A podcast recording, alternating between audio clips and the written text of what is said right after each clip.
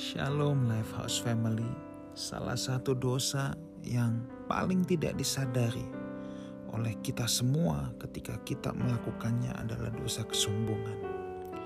Dosa tinggi hati. Dan dosa tinggi hati ini juga bahayanya adalah salah satu dosa yang paling dibenci oleh Tuhan. Amsal 16 ayat yang kelima berkata demikian.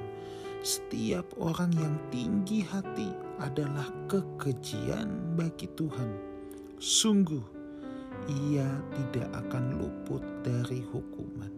Dosa tinggi hati ini kekejian bagi Tuhan. Siapa sih yang tinggi hati atau seperti apa sih orang yang tinggi hati? Orang yang tinggi hati adalah orang yang meletakkan hatinya, meletakkan dirinya di atas semua orang, di atas orang lain. Dia selalu merasa lebih hebat. Dia selalu merasa bahwa hanya dialah yang benar.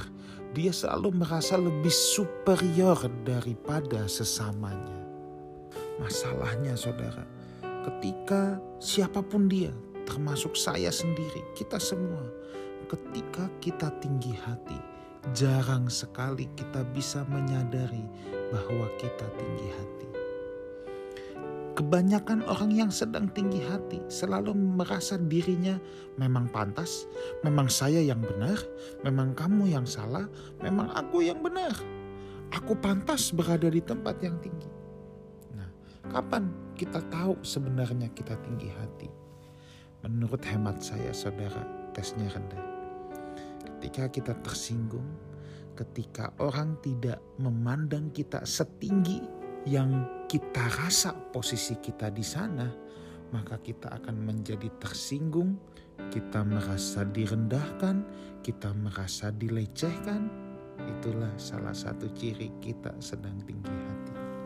Ketika Yesus di jalan Via Dolorosa, saudara, ya, dia adalah Tuhan sendiri. Tetapi para prajurit Romawi meludahi,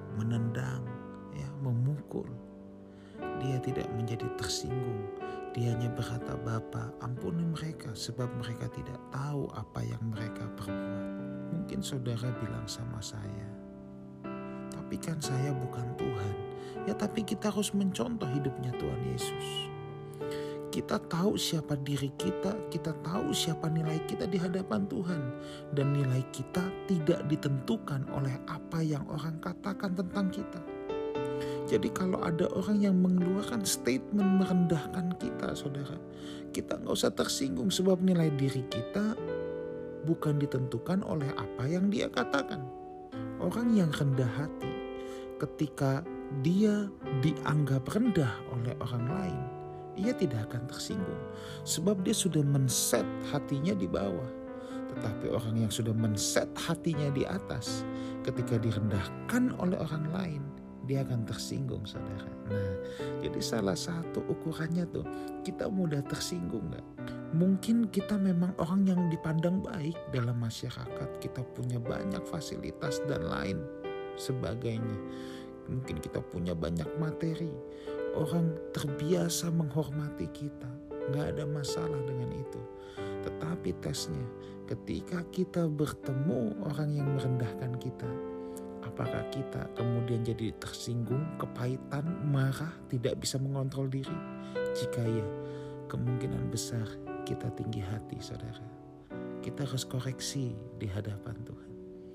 Kita terbiasa dihormati, terbiasa orang menaruh kita di tempat yang tinggi.